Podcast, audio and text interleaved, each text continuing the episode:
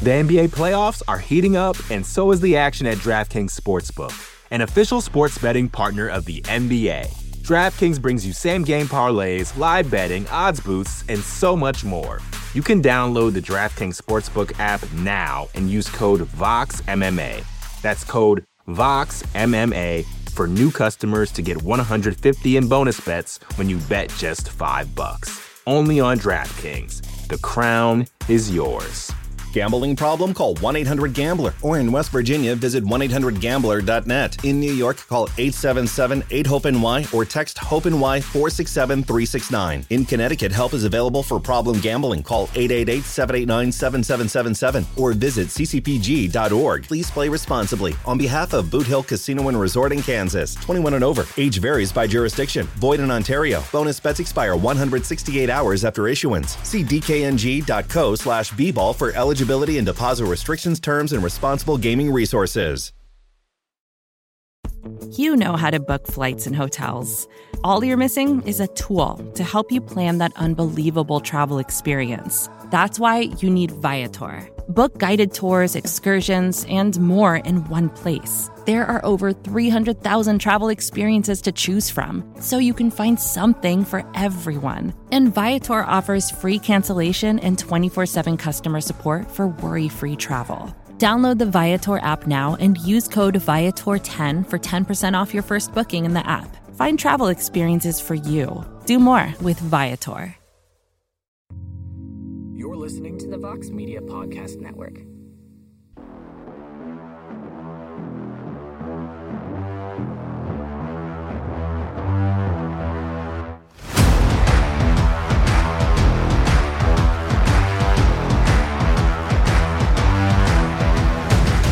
Hello there, everybody, and welcome to a brand new edition of On to the Next One.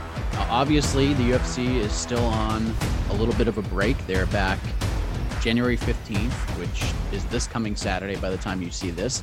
We're here for part two of our On to the Next One prediction series. Last week, we took a look back on how we did last year. This week, we take a look ahead to 2022 with one of my absolute favorite shows of the year, the Predictions Extravaganza. And we're doing something a little bit different this week because not only can you consume this edition of the program on the MMA Fighting Podcasting Network, but it is also available if you're watching right now, you, you know this for a fact on the MMA Fighting YouTube channel. This is not something we're going to do all the time, but I figured for a special edition like this, let's ramp it up and go video and the whole nine. So get excited, everybody. I am Mike Heck, and joining me as always, the 2021 predictions champion of this duo, the co-host, the co-matchmaker, Mr. MMA fighting himself, the Prince of Positivity, and of course the best friend, Mr. Alexander K. Lee. Hello once again, AK. it is a new year. This is exciting stuff. The true between the links champion. I know you didn't want to throw that in there. I am the true between the links champion. Anyone who listened to the show, who listened to the tournament, will tell you that much. But thank you, my best friend, for that wonderful intro. Uh, yeah, I'm so excited. I'm glad people get to see our, our beautiful faces for once. To see, you know, Mike, they they hear the enthusiasm in our voices when we do the show but now they can see they can see the glee they'll be able to see the emotion. Uh, and yeah this is great. And and also man uh, thank you uh, everyone who sent it. You know we we we send out the call for uh, buy sell predictions. You guys came in super hard. There's just so many. So a pause in advance to anyone who uh who we don't read your question. There's some overlaps. Hopefully, we'll cover you know uh, uh people, uh, multiple you know listeners at once. Uh, but if we don't, guys, send those questions in. You know, maybe later in the year, and uh, uh keep sending them. We'll answer more questions during during our weekly shows. But uh, yeah, you guys are amazing, uh, and I read I read them all. I know Mike I think read them all as well. So uh, glad. Thank you so much, guys, for sending them in. But uh, yeah, we'll get to as many as we can. Shout out to all of you submitted questions. Um, I, am probably going to skip the name thing just because there's just so many, and you know if you sent them, and we appreciate all of you. Um, and so there's like five, people asking like the same question, right? So exactly, like yeah, exactly. So some of them were worded a little differently. Some some of them, like there were a couple in particular that we just changed. I just changed the wording altogether. I liked where you were coming from, but wasn't necessarily like the buy sell. But we liked your thought process, and we went with them. So there's probably like 25 or 30 of these and so basically, here's how this all works. If you missed last year's show, we like AK said, we asked the listeners to submit these questions. There were so freaking many. We had to narrow them down, probably like 25 or 30. We'll read them off, no particular order. I have a little system. I shuffled them last night and I shuffled them again this morning before I went to work out. We'll say, based on the questions, whether or not we, well, if we will buy or sell, and then we'll give sort of a brief explanation as to why. I we have seen these, but AK doesn't know where these are all going. I actually don't even know where they're all going because I shuffled them twice. But we're going to go on after the buy sell portion and predict who will be UFC champions at the end of the year in each weight class, and then we will wrap things up with our bold muy caliente prediction for 2022. And in a time where nothing is impossible, this is a bit tough, AK, for being honest. So before we get into the buy sell, AK, are you ready? Are you pumped? Are you excited? I'm as ready as I'll ever be, as ready as I can ever be for uh, an episode of Ought Know, which is always like maximum 90%, because there's always that 10% of like in MMA, we just don't know what's going to happen. Absolutely. So let me go ahead and click this. All right, here we go. Podcast oh. magic. Podcast, Podcast magic. magic. You can see how the sausage made. We're actually dressed kind of nice because normally we do these like right after we go to sleep at like 5 a.m. after a UFC pay per view and we're in like pajamas or oh, wherever we slept. Yeah, I'm in PJ. yeah, absolutely. I'm in a uh, robe. Oh, okay. A, a, couple of uh, Conor McGregor questions to begin of things. Course. Okay, I think it's how how last year began as well. Last year, I believe the first question was Conor McGregor will fight at least three times in 2021. This year, a little bit less. Buy or sell AK, Conor McGregor will fight at least twice in 2022. In MMA? In MMA. No. sell again. Sell again. The guy's got an injury. I mean, we don't know if he'll be. I mean, he'll be back maybe in the summer, and then uh, we don't even know who he would fight. What happens in that fight if he wins? If he wins, does that motivate him to fight again in in UFC, or does and if he loses, does it motivate him to fight again in UFC? It's so hard to tell because he has so many options, win or lose. Uh, if he fights an he might not fight in MMA this year. Maybe, somehow uh, another boxing uh, match materialized. I don't know. That that's sort of an outside prediction. But even if he fights uh, for the UFC this year, it's not going to be twice. It's I think we get one one MMA fight out of him. Possibly he fights twice in the UFC, but I will sell this. I say he fights once. I know he is hoping, and his coach is hoping he'll be back sometime in the summer. I don't think that will happen. So I think he will fight once, probably towards the end of the year if they go back to New York and MSG in November, I could see McGregor headlining that card. So I'll say he fights once. He'll fight on that MSG card and we'll see. I mean, if he fights twice, it would not shock me, honestly, because he seems to be doing very well with his recovery. But yeah, I'll go with once. Uh, the second McGregor question, AK, buy or sell that Conor McGregor will fight for a UFC title in 2022. Oh my gosh. Um, Boy, that's tricky. Because, like I said, I think he fights once, and I'm trying to think what gets him up for a UFC fight besides a fight with Nate Diaz. I think we all have been saying that's probably something they're going to want to do if they can outside of the UFC someday. Uh, him and Diaz, that is. Another fight with Poirier, which of course he wants. Uh, but gosh, to see them fight four times in what, like 18, oh, sorry, three times in like 18 months one of the wins was pretty convincing for Poirier. The second one, yeah, freak injury, but also I think Poirier was on his way to winning that too. Um, uh, I'll I'll buy. I'll buy. I think I think uh, if he wants the Oliveira fight, he gets it. I'm gonna sell this, but I will say this: I'm selling with very little confidence because it would absolutely not shock me in the slightest if he comes back for some kind of title fight. If it is the Oliveira fight or you know, maybe even crazier. He goes up and fights Usman or something like that. Like nothing with sure. Conor surprises me at this point. So I don't think he'll fight for a title. I don't think he needs to fight for a title. But if he does fight on that November card, maybe he could do the Poirier fourth fight, main eventing that. You don't need a title fight if Connor's fighting on it. So I'll sell it, but again, it would not surprise me. Inaugural, uh, inaugural 165 pound title. yeah, that wouldn't that be something? That would be hilarious. So we're gonna go to the wonderful world of Bellator, as was announced at the yes. end of this past year. There will be another Grand Prix. It'll be the Bellator Bantamweight Grand Prix championship, currently being held by Sergio Pettis after beating Juan Archuleta and then that incredible knockout of Kyoji Horiguchi. So the question is, AK, buy or sell that the Bellator Bantamweight title will change hands more than once during oh. this year's Grand Prix. Oh, that is good. We don't have the bracket yet, do we? We do not have the bracket yet. We do not have the bracket. Okay, so let's let, us let us just guess some of the names. Let's look. I'll run in the names really quickly for you all.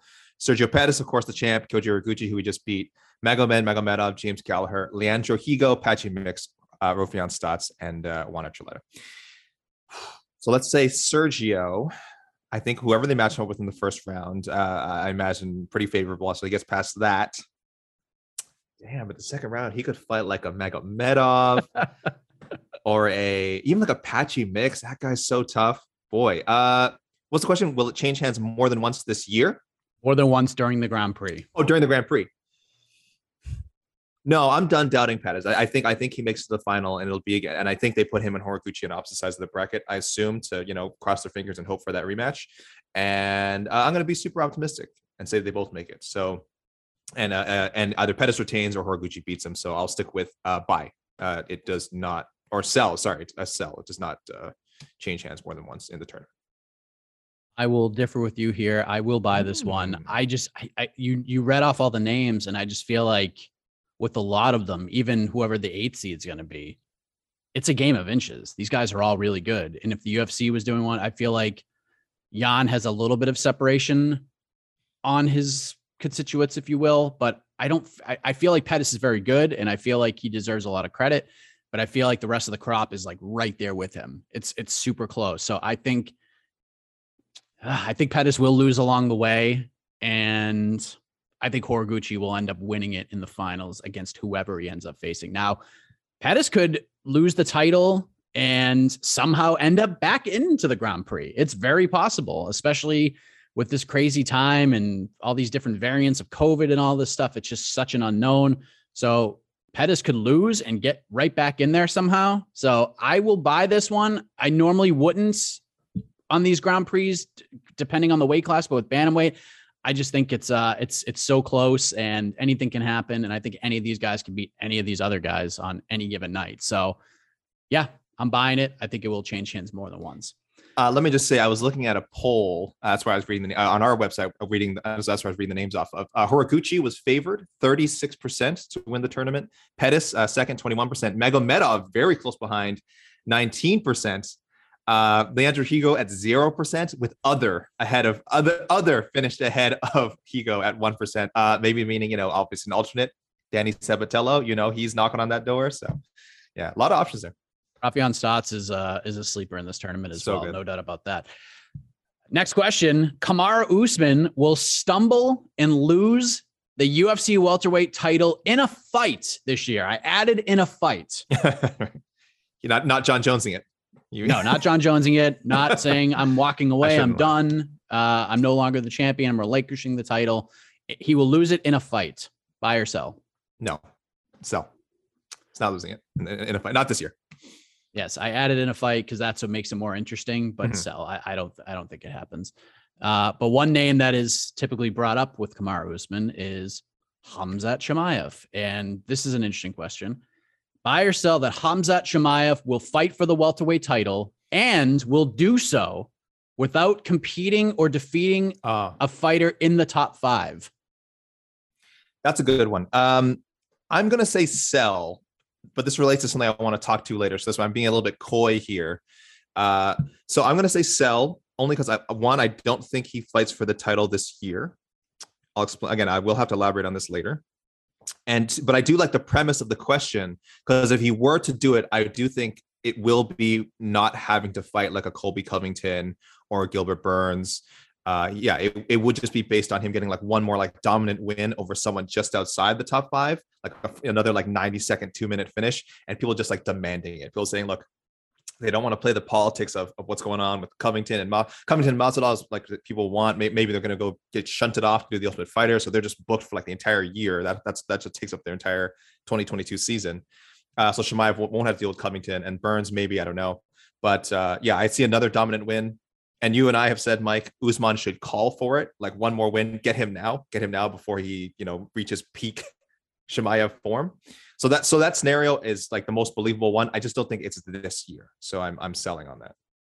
I, I don't have much to argue with there. Uh, so I'm selling too. I don't think it happens. I'm not saying it will never happen, but uh, I have a feeling, like you said, this topic's going to come up again a little bit later on. And it's funny you mentioned Covington and Masvidal because we had this question last year, and I feel it's important to ask it again this year. Buy or sell, Colby Covington, Jorge Masvidal will be the coaches for the upcoming season of the Ultimate Fighter. Oh, uh, it's interesting because I, I obviously I want to say sell because I don't want it, but I mean as far as is it is it possible? Is it likely? We're doing predictions. What will happen? Uh, now now I'm being pessimistic because I think what I don't want to happen will happen. So I'm buying. I'm buying. I think uh, if they do do the show again, they want to bring try and save it with some sort of uh, star power in the coaches department. Again, I keep telling people it that's not that doesn't work you might get a little spike in the ratings. Probably they'll say, oh, the best rating since like Ultimate Fighter 18 or whatever, which means nothing. Um, so it, it, for me, the juice isn't worth the squeeze. They shouldn't do it. Whatever ratings boost they get or a little subscription count bonus for ESPN Plus is not going to be worth just making the fight happen and scheduling it normally because so much can go wrong in that time. But I will buy because um, I think they're dumb and they're going to do it should happen, but it won't because the UFC is not fun and they won't do what needs to be done to make it fun. So no, I'm going to sell this. That's not fun. The, like it's not fun. I mean, it would be the best thing they could possibly do for it's business not. and for the show. It just would be. Um, this this is the. The show does not help anyone anymore. I, I am the only person who watches the show, so it helps nobody. And I love the Ultimate Fighter. It does not help anybody except people like me who like watching the Ultimate Fighter. Yeah, I, I think they'll probably end up with like Namajunas Esparza or Pena Nunes, something like that. Um, maybe if they sign Kayla Harrison, maybe Kayla's a coach. Who knows? But I, I, I don't think it'll happen. I just don't. You're dealing with two individuals who want certain things in their own way, and there's nothing wrong mm-hmm. with that. But I feel like between the UFC and Colby and Masvidal and Masvidal's team, it's just that it, you're asking a lot to lock all of these guys up. So I'm gonna I'm just gonna play it safe and check off the other and and go from there. Speaking of Kayla Harrison, AK, buy or sell, Kayla Harrison will not compete in the PFL in 2022. Well, if anyone heard my bold prediction on between the links, then I have to sell on this because I do think that she's going to work out some weird thing where she fights. She does the PFL season, and gosh, it is. Oh gosh, this is tricky though because PFL season typically ends in December. I don't know if they'll, they'll I don't think they plan to reshuffle at all this year. So, uh, so yeah, but I'm selling them. Then I think I think she does uh, she does fight in the PFL. Uh, I would like to see some sort of co-promotion thing happen either before the season or after with Bellator. Excuse me, but um, but otherwise, uh, I do think the PFL is still in her plans. I think the money's too good. I think she does enjoy the competition there, even if she is kind of just running through it. And maybe 2023, we're talking about a, a full departure from from the league. I'm selling this. I think she's. I've been saying this from the beginning. I think she's back with them in 2022 because why the hell wouldn't she be? Why not try to get that easy mill? And I don't know who said this, but uh, maybe it was Jed on Between Links. Maybe you said it, but 155 that division, it's going to run its course, and the time is probably now. One more season, let her run through, build her brand a little bit more, and then you know she can go off and do whatever she wants. So, do you think they try and make it a feather a, a featherweight season? Do you think she can do that? Do you think they would ask her to cut down to 145 or 146 i just say you know three times in seven six seven months. I don't think so. I think i think the way to keep her is to keep 155 oh, that's true. She likes yeah. But i mean if if if they do 145 next year it's it's this is a very important season for them because if they want to keep her and they want to do 145 you got to pay attention to who's available and you got to start locking these 45ers up. Like even mm-hmm. these 35ers who have a hard time making 35 if they become free agents, just sign them all and just build up this this division as much as possible. So that's Kayla Harrison and a name that is constantly attached to Kayla Harrison. It's amazing how the shuffle worked out. Amanda Nunes. Let me see. Okay. So buy or sell AK, Amanda Nunes will have her last fight in 2022. Whether she will announce her retirement sometime during the year or compete towards the end of the year and say she's done. So in other words, by the time 2023 rolls around, Amanda Nunes will have already revealed that she is no longer competing.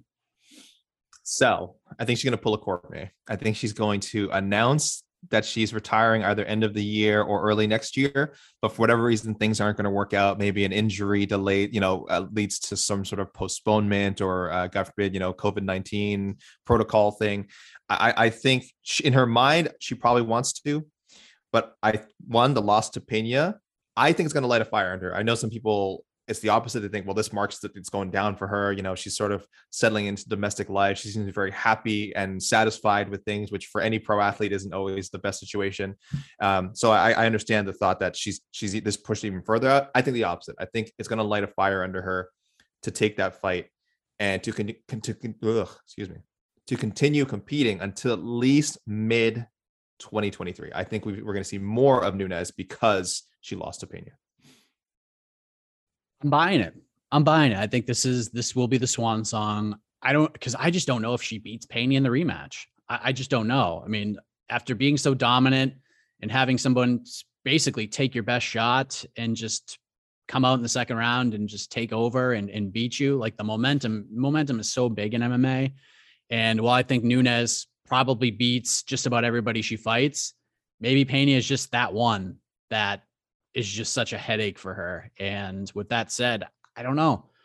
Even if she beats Pena and wins the title back, like what else is there to do? Like you've already beat Shevchenko twice. Like, well, that would be such a huge fight.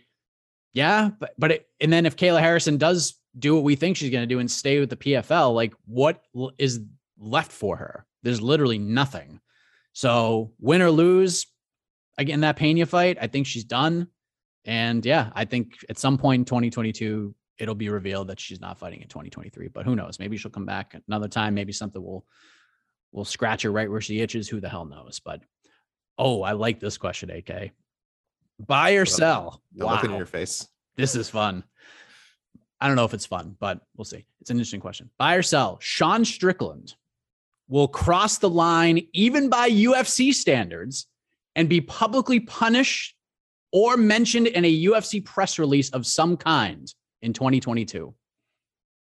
That's a hard sell. What? When? When has the UFC issued a press release about anything? I, I, I liked how the question started. I do think he'll cross. I think he already has. I think he's made some pretty aberrant comments on on his uh, social media. Um, and for anyone who's a fan of, of Sean Strickland's stick, I kind of understand it. Like there, there's an element of his character, like that sort of like how just how open he is, and I guess genuine would be the words people would use. But I also think like he's really ignorant about a lot of subjects and it's fine. Like, again, this is a free country, you know, USA, Canada, free country, free continent. Uh, say whatever you want, but there should be consequences.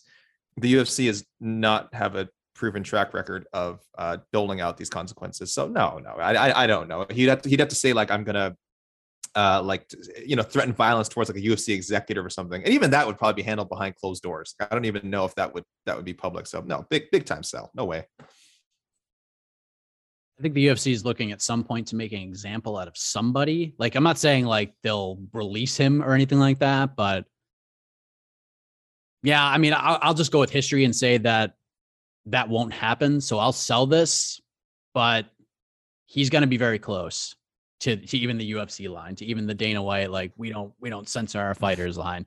I mean, he's going to be in front of enough microphones where things, yeah, it, it could get even more out of line. So I'll sell it, but it wouldn't shock me if if it, this actually happened because they're not going to do with Conor or Jon Jones or any of the bigger names. And Sean Strickland is becoming a more popular fighter, but certainly a guy that you can use as an example to kind of weed out some of the negativity and try to put a positive spin on something. Uh, but I'll sell it. I don't think it's going to happen. So, does it count if it's ABC or ESPN or Disney? I can't imagine it was Disney itself. Does it count if it's one of the parent companies that releases some like a statement? No, right? We, the question specifically says UFC, right? UFC. So, I think it'll go hand in hand. Like if we get if ESPN or ABC or Disney comes out with a statement, I'm sure the UFC will have to go along with it. Oh, so okay. I, I, would say they they kind of go hand in hand. So all right. Ooh, well, we knew these names are coming up at some point. They might come up multiple times. AK buy or sell, either Jake or Logan Paul will officially sign with an MMA promotion. Mm. May not compete in a fight in 2022, but one or both will sign a Gordon Ryan esque deal with a major promotion stating that if either does actually fight in MMA, they will have to compete in said organization only in the future. I'm on record. I've said this. I'm a broken. I'm a broken record at this point, saying one, one of the Paul brothers will fight in the UFC. I don't think it's this year. I don't think it's this year. I think more likely they would. It sounds backwards that they would start their own promotion first and then go fight for the UFC. Uh, but as you said, like the next two or three years of the combat sports kind of landscape is going to be so it's so unpredictable, so bizarre, things we've never seen before. So you'll see, guy, I think those guys have built up their brand in combat sports to such a level that they might, if, the UFC wants to be in business with them, and I think they will be a year from now, um, it will it's going to require the UFC to do something unprecedented, but it will be worth it for them. I think the profits will be worth it. I think they'll do the math. They'll, you know, they'll crunch the numbers and be like, yeah, okay, we can, we can afford to do this. People aren't going to like it, but it's not going to matter. People don't like us raising the uh, pay-per-view price by $5 either. And we just did that. So, uh, so I don't think it happens this year. I want to see them not sign with the promotion, but just try and run their own MMA show. Uh, even if it's not the like a golden boy MMA promotions thing, like a one-off, just to see if they can, just to, just as proof proof positive they can. Uh, and I think one of them will compete on. I think one of them will compete in the main event. Uh, and then after that, after they've proven, hey, we are a legitimate, you know, MMA entity, then I think that forces UFC in Dana White's hand and to kind of nip that in the bud. Kind of let's let's be a part of this and and and involve them, bring them in here, as opposed to have to deal with them as a sort of like uh, competition, even if it's only like one or two events a year.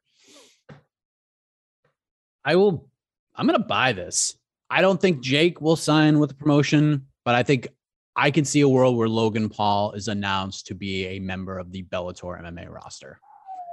Maybe he doesn't fight till like 2024, but I think I could definitely see them doing a UFC CM Punk esque kind of announcement where they introduce Logan. They say he's to compete in an MMA fight. He's to do it in Bellator. Maybe they'll do a pay per view, like a Showtime pay per view event featuring him. But Logan, yes. Jake, no. I uh, I'll take a I'll take a shot in the dark. I'll take a flyer on one Logan Paul, and yeah, I, we'll all we'll all talk about it, and we'll all be kind of nauseated by the whole thing. I could see Logan also like you know he's a Bellator. He's he's sort of uh, serving as an ambassador for Bellator. Uh, letting people know the show is on Showtime, get those Showtime streaming numbers up. You know what I mean? Uh, so yeah, that would be huge for them, even if not, even if not to fight, but just for Bellator to bring them in. So yeah, so I am selling. I am selling for this year. I guess I am, unless I said they make their own promotion. Anyway, I am selling with them signing with an existing promotion. Mike, you're gonna you're buying. So a lot of options there. The NBA playoffs are heating up, and so is the action at DraftKings Sportsbook, an official sports betting partner of the NBA. DraftKings brings you same game parlays, live betting, odds boosts, and so much more.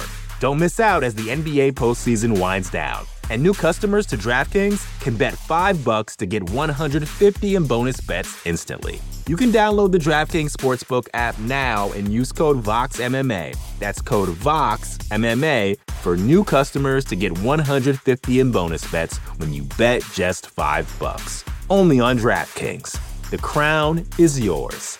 Gambling problem? Call 1 800 Gambler. Or in West Virginia, visit 1 800 Gambler.net. In New York, call 877 8 HOPE NY or text HOPE NY 467 369. In Connecticut, help is available for problem gambling. Call 888 789 7777 or visit ccpg.org. Please play responsibly. On behalf of Boot Hill Casino and Resort in Kansas, 21 and over. Age varies by jurisdiction. Void in Ontario. Bonus bets expire 168 hours after issuance. See dkng.co slash bball for eligibility eligibility and deposit restrictions, terms, and responsible gaming resources.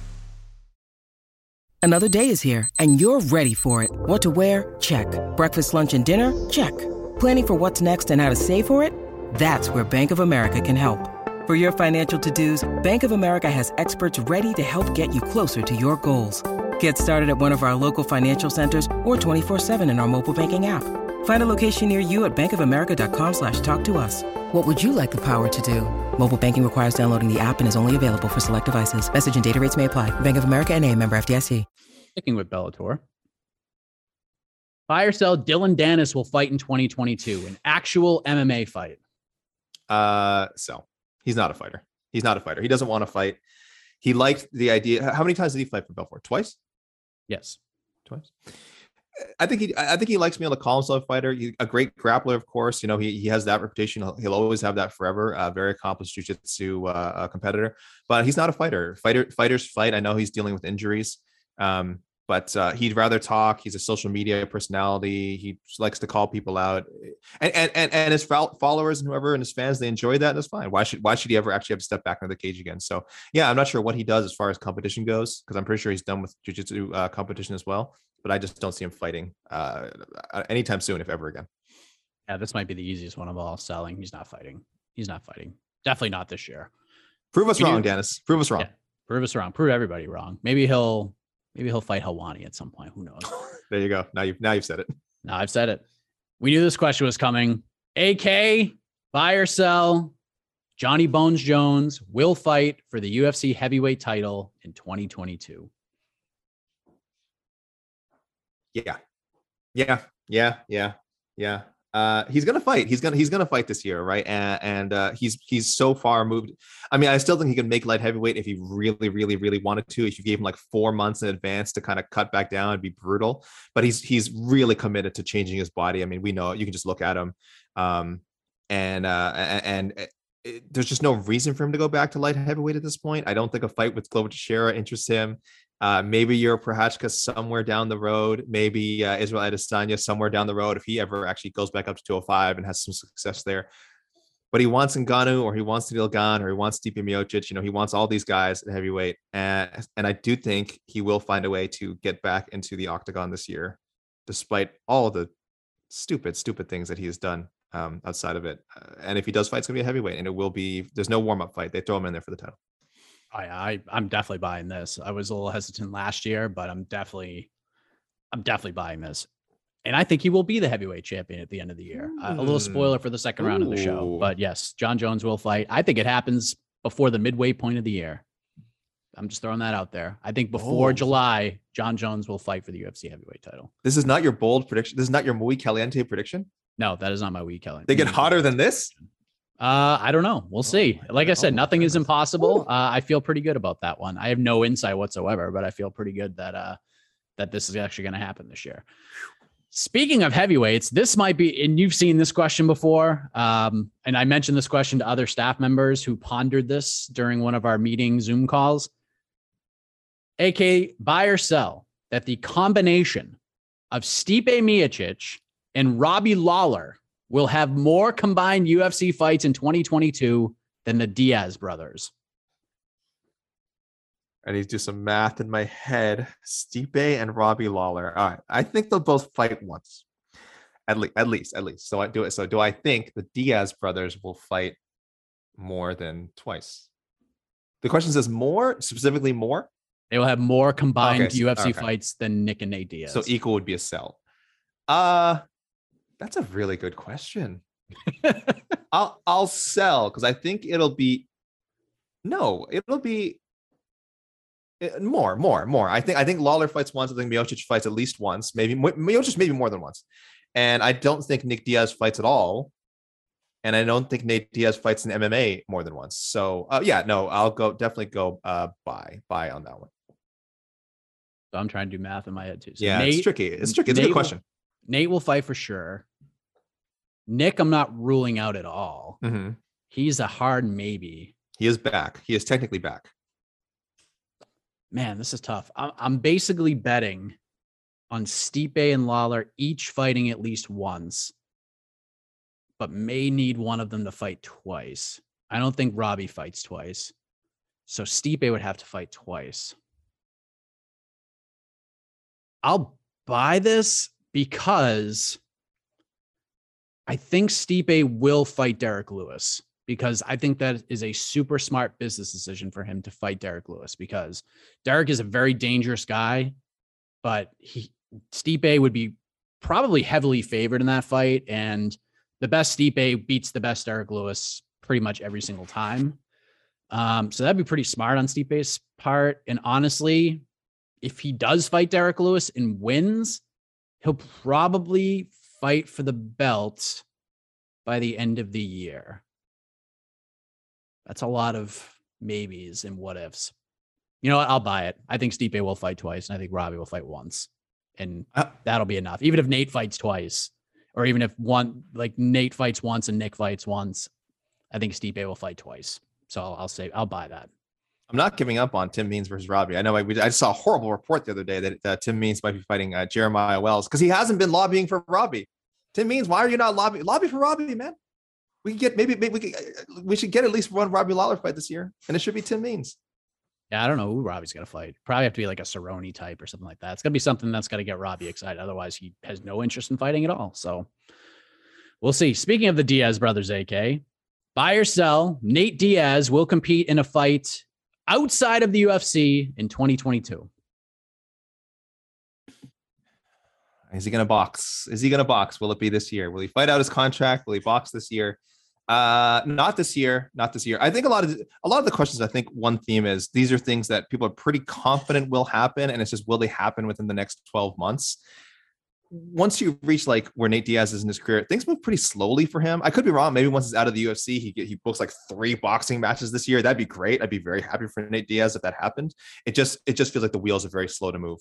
Um, but that but there was a lot of change. Again, the whole if you told me Jake Paul was going to fight four times in in 2021, I would have been like, what? First of all, I'd be like, who's Jake Paul? I mean, I would, I would have been very confused. I'm just way a little bit on my age range. no, I but I, I would been like, okay, I mean, like, why are you asking me about this? Would probably be my question. Now it's, it's all we can talk about. But, um, yeah, no, I, I he's going to box. I think it's going to take some time to get it worked out. And I think it happens in 2023. So a lot of us a lot of kind of us pushing things back to 2023, um, probably just being cautiously optimistic here. Uh, so I'll, I'll go with that. Yeah, also I, I I think by the end of the year, we will know what Nate's first 2023 fight will actually be. But he will, I don't think he fights outside of the UFC in 2022. But 2023, absolutely. Probably multiple times. Who knows? Maybe the UFC will give him an offer he can't refuse and he stays, sticks around. Who the hell knows? But I, I would say that's very doubtful at this point. Uh, well, we knew Jake Paul would come up again. And here we go, J- uh, AK. Buy or sell, Jake Paul will compete against a former UFC champion or a fighter currently at this very moment on the UFC roster in 2022? Mike, can you repeat that? He'll fight against a current UFC champion? A current UFC rostered fighter, a guy who right now is on the UFC roster or a former UFC champion in 2022.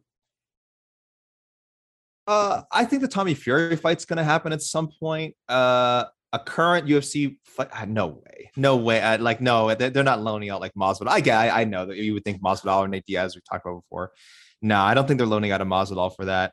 Uh, and then a former UFC champion. I think he's already done that. I think I think Jake Paul has a sense of I've I've done that. It's not that it can't happen again, but he doesn't want to just do a run of you know former MMA champions. He just did Askren, you know, one champion. He keeps calling them both like former UFC champions, which is which again in the minds of people they can't tell the difference. So that's very smart of him. So this would be like a third former UFC champion in whatever his four fights. I think he's moving on. I think like I keep saying uh, it'll be Tommy Fury, and I think at some point a pro wrestler. I think you've got to get a pro wrestler in there um, and maybe fingers crossed uh, for for him and his uh, certain segment of his fans, like another YouTuber. Uh, I know our, our own uh, Guilherme Cruz is speaking to the famous Brazilian YouTube star Whindersson uh, Whindersson Nunes, I think his name is. And uh, excuse me, Brazilian fans, I apologize for not knowing this guy, but uh, yeah, huge following in in Brazil, and uh, I, I just think the UFC champion thing has run its course for now. So that's a sell for me. Yeah, I, I'm kind of the same wavelength as the last question with Nate. I'll sell. I, I I agree with you. I think the Fury fight does happen probably summerish, June, July. Maybe he squeezes one more in, but no, I don't think he'll fight like Anderson Silva or anything like that because that would be an interesting one.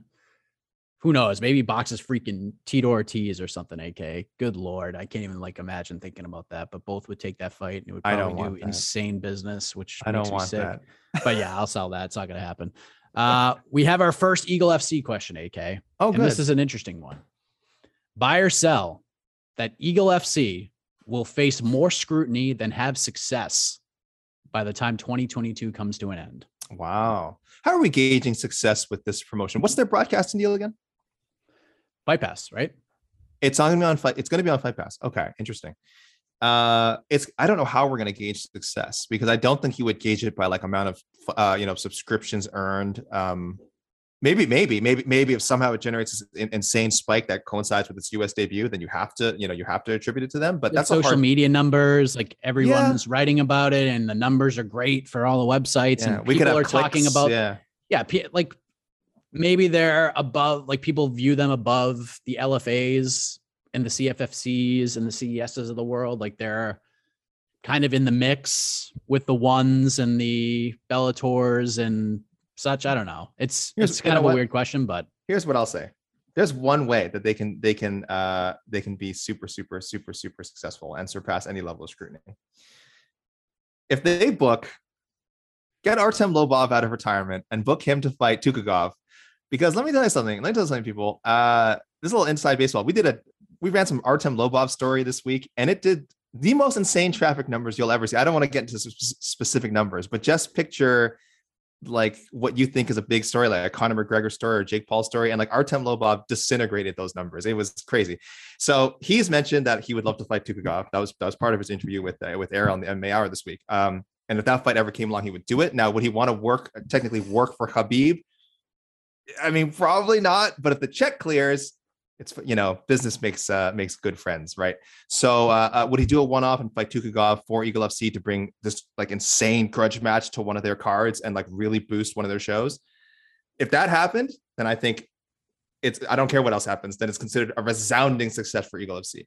Otherwise, I think it's a little bit more of a slow build. Uh, I don't know how much scrutiny they're they're going to receive. I think they dodged a bullet by uh, Bigfoot Silva not getting cleared to fight. That was ugly. That was going to be ugly no matter what.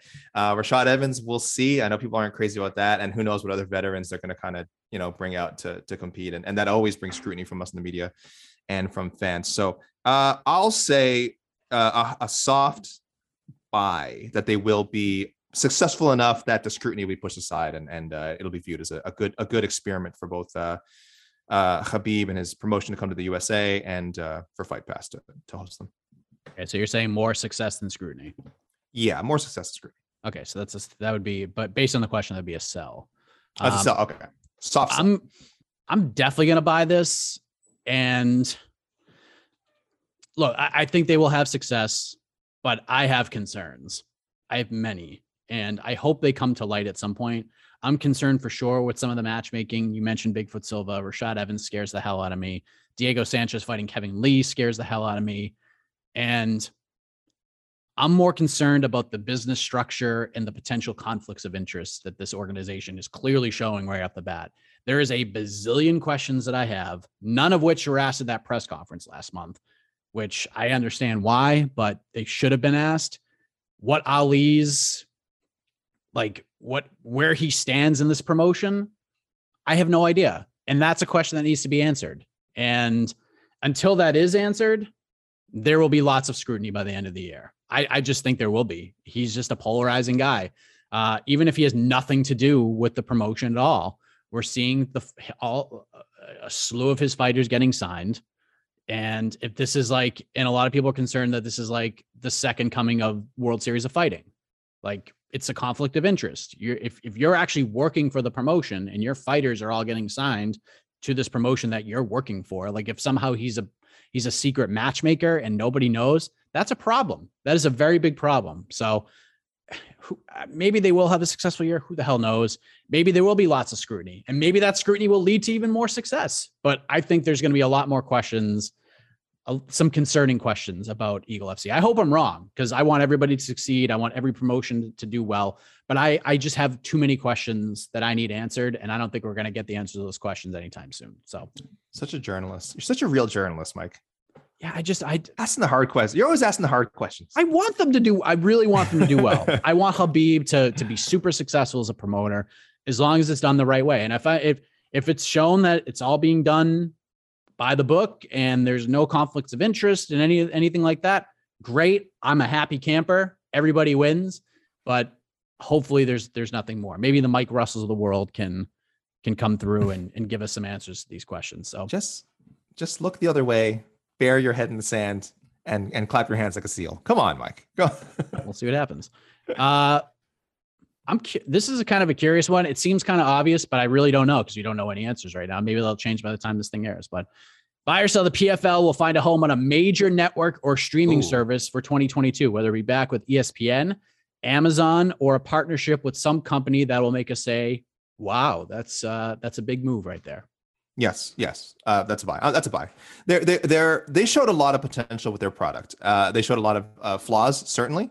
Some some of them out of their control. I, I understand the broadcast could be a super drag, uh, but like I said, we don't know how much that is the PFL is doing, how much that is their broadcast partners doing. There's growing pains, you know, being being on ESPN, uh, being being MMA promotion on ESPN. That's not the UFC, and you're trying to do things a different way you're gonna you're gonna hit some speed bumps. So I think they're gonna refine that process a bit, and I think people see potential. It wouldn't surprise me to see them back on ESPN, but I think uh, I, I, they do have other you know options around the, around that range. Um, again, NBC Sports where they were before. I don't know if they can go back to there, but uh, the product is well, live sports in general. I'd say sorry, live sports is one of the most valuable products that you can have.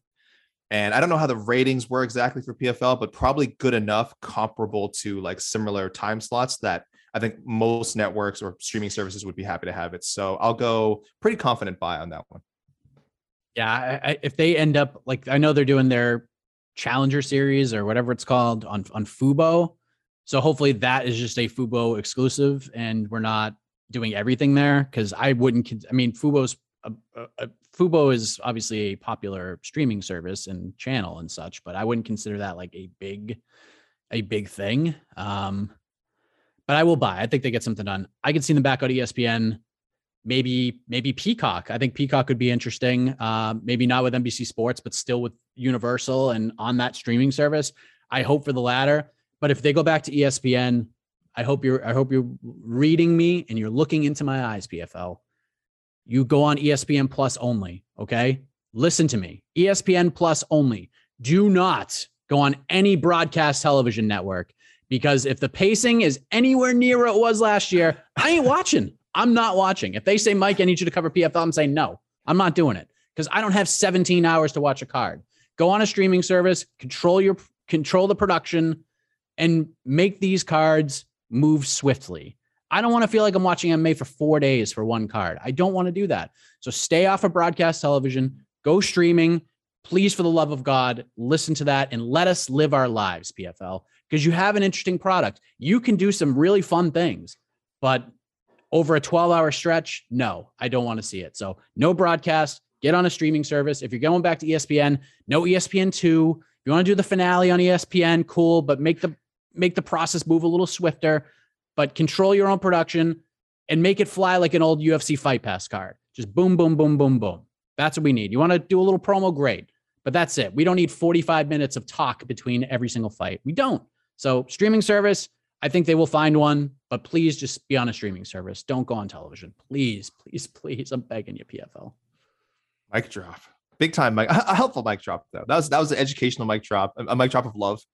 Yes. Um, I mean, I don't know about I, don't know about you, Mike. I, I enjoy the intrigue of them possibly being delayed 90 minutes by a high school uh, boys football game in Texas. So speak for yourself. I hope they're back on ESPN and like on ESPN two, and just that that was crazy. That was that was like Pe- Peppa Pig levels, like broadcasting disaster.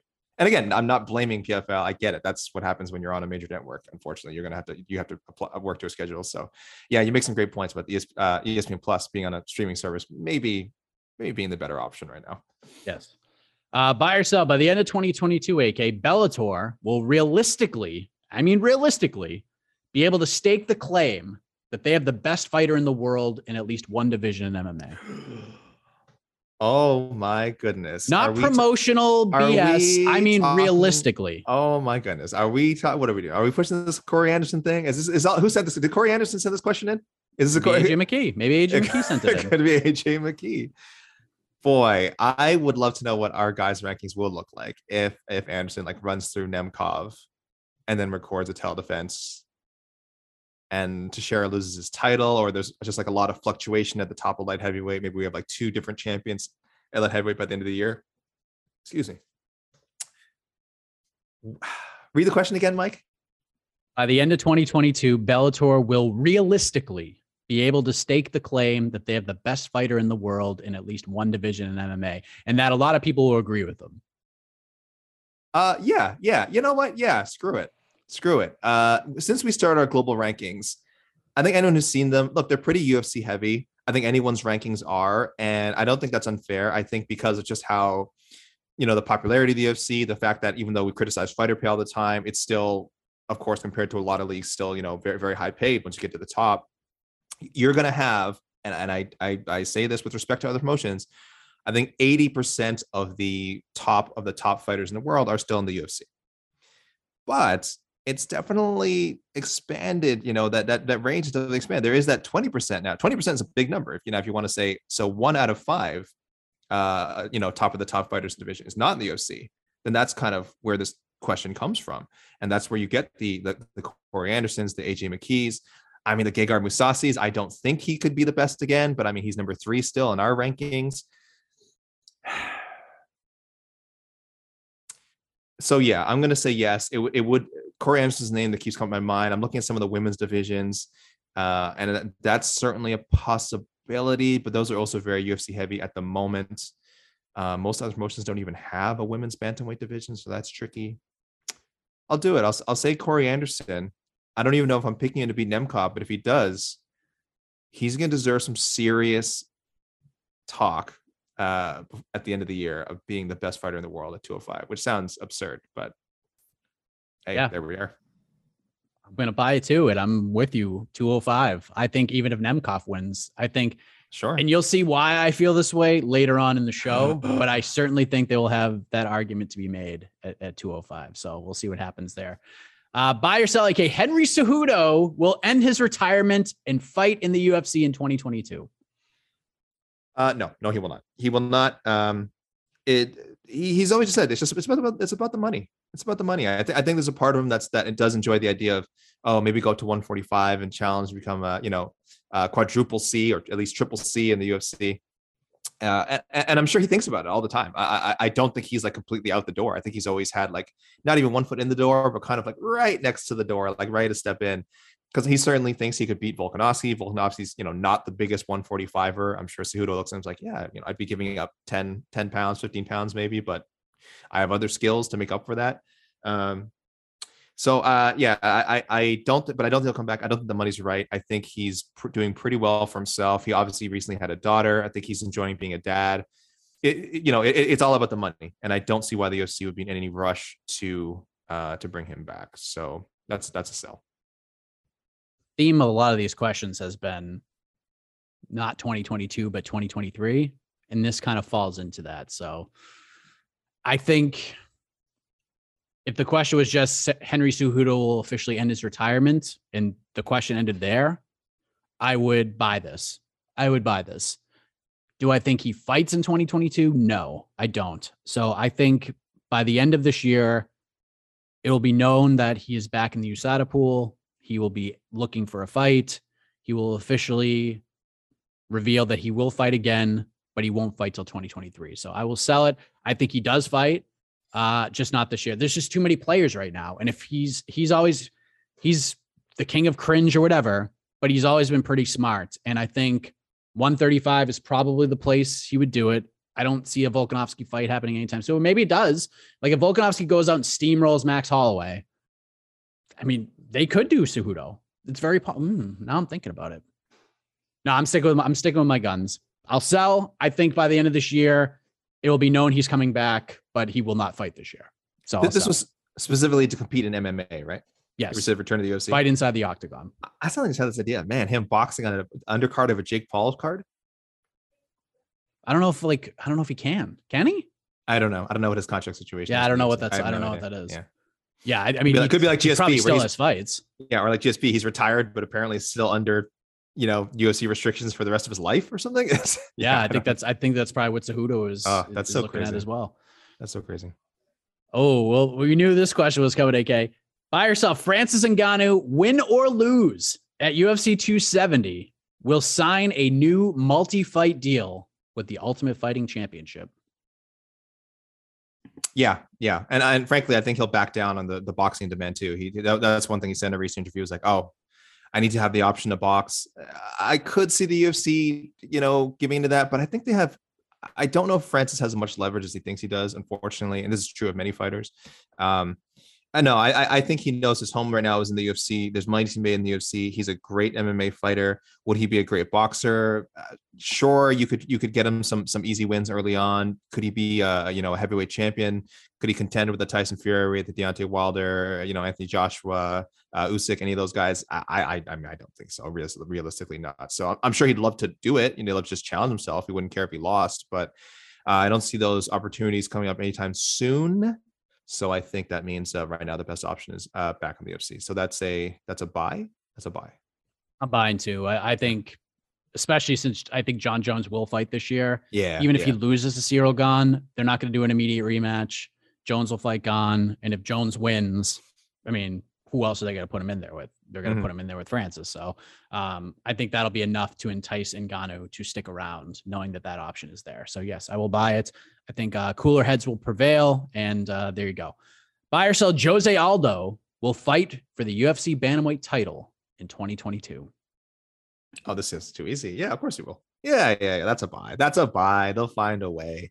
Uh, even if he ends up taking another fight with like Cruz or something, I feel like that would like go to a decision, and then look, he already got one ti- one title fight off a loss. I think it could happen again, especially if it's a controversial one. But I mean, most people pick him to beat Cruz anyway. So uh, if he does have to fight one more time, and he might not even have to, he might not even have to. He's got the name power. He's on a nice win streak.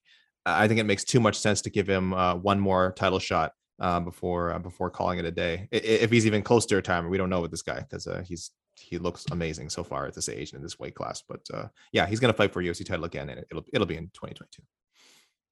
Uh, we got like five or six more. By the way, I'm selling. I don't. I, I just. Uh, oh, I'm sorry. I'm buying. I think he will fight for. I think he Yeah. will fight for a title. I don't know if it's like a straight up earn. Um, but yeah, maybe he gets in there short notice replaces. But I think at some point he will fight for the title. Uh, buy or sell. Either Sean O'Malley or Sean Brady will fight for UFC titles in 2022. No, no, no. Sell. That's a sell. That's a sell. I'm high on both guys. I think both guys. Uh, you know, we're I know we've been big on Brady. I think I don't know if you agree with me, Mike. I think he has a better chance of someday becoming UFC champion than O'Malley. I, I just think he's a more well-rounded, better fighter. But uh, O'Malley's got the star power. He's certainly closer. Uh, you could give him a title shot this year uh, after one more win, and um, I don't think anybody would. Com- um, a lot of people would complain, but a lot of people would also watch.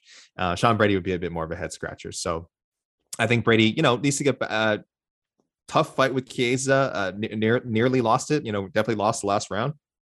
And uh, we need to see him go back to the drawing board and just improve. He's he's in he's in his prime. Just let him let him get a, get a little more uh, a little more seasoning. And uh, same with O'Malley. He's enjoying being the quote unquote unranked champ, and uh, no need to rush him to a title shot. So, nah, not not in 2022.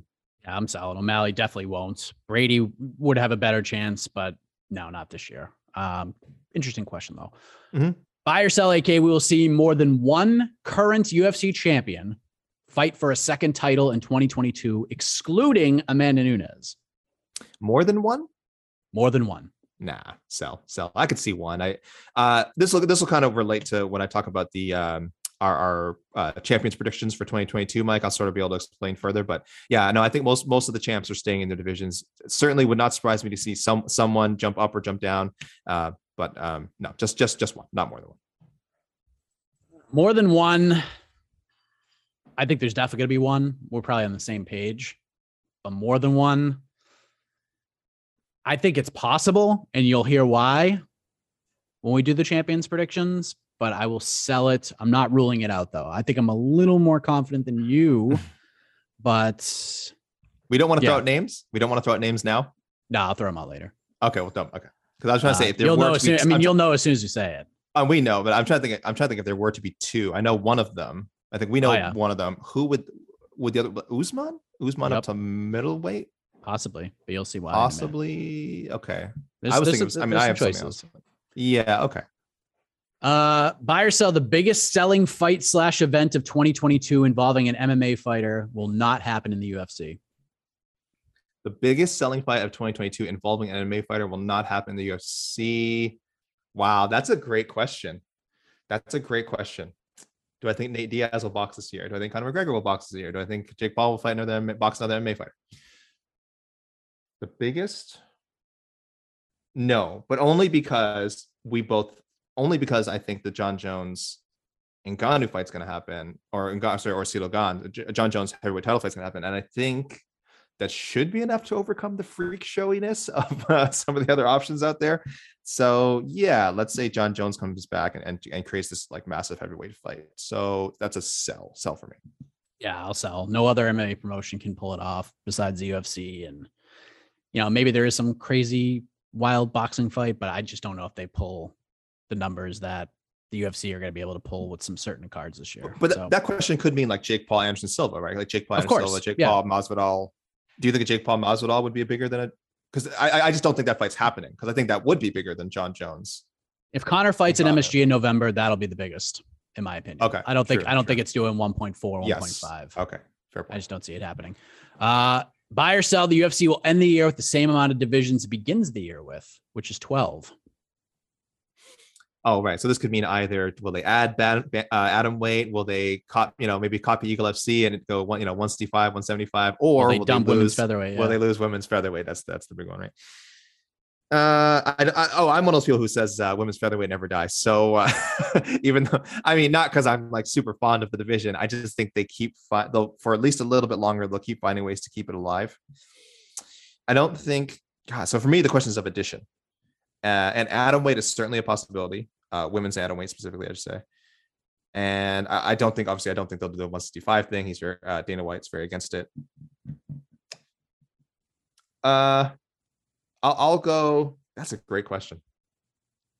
I'll go sell, sell. Uh, sorry, no, buy, buy. I'm sorry, buy. They will have the same amount. They will have the same amount of divisions, uh, but we will have rumblings, I think, for atom weight.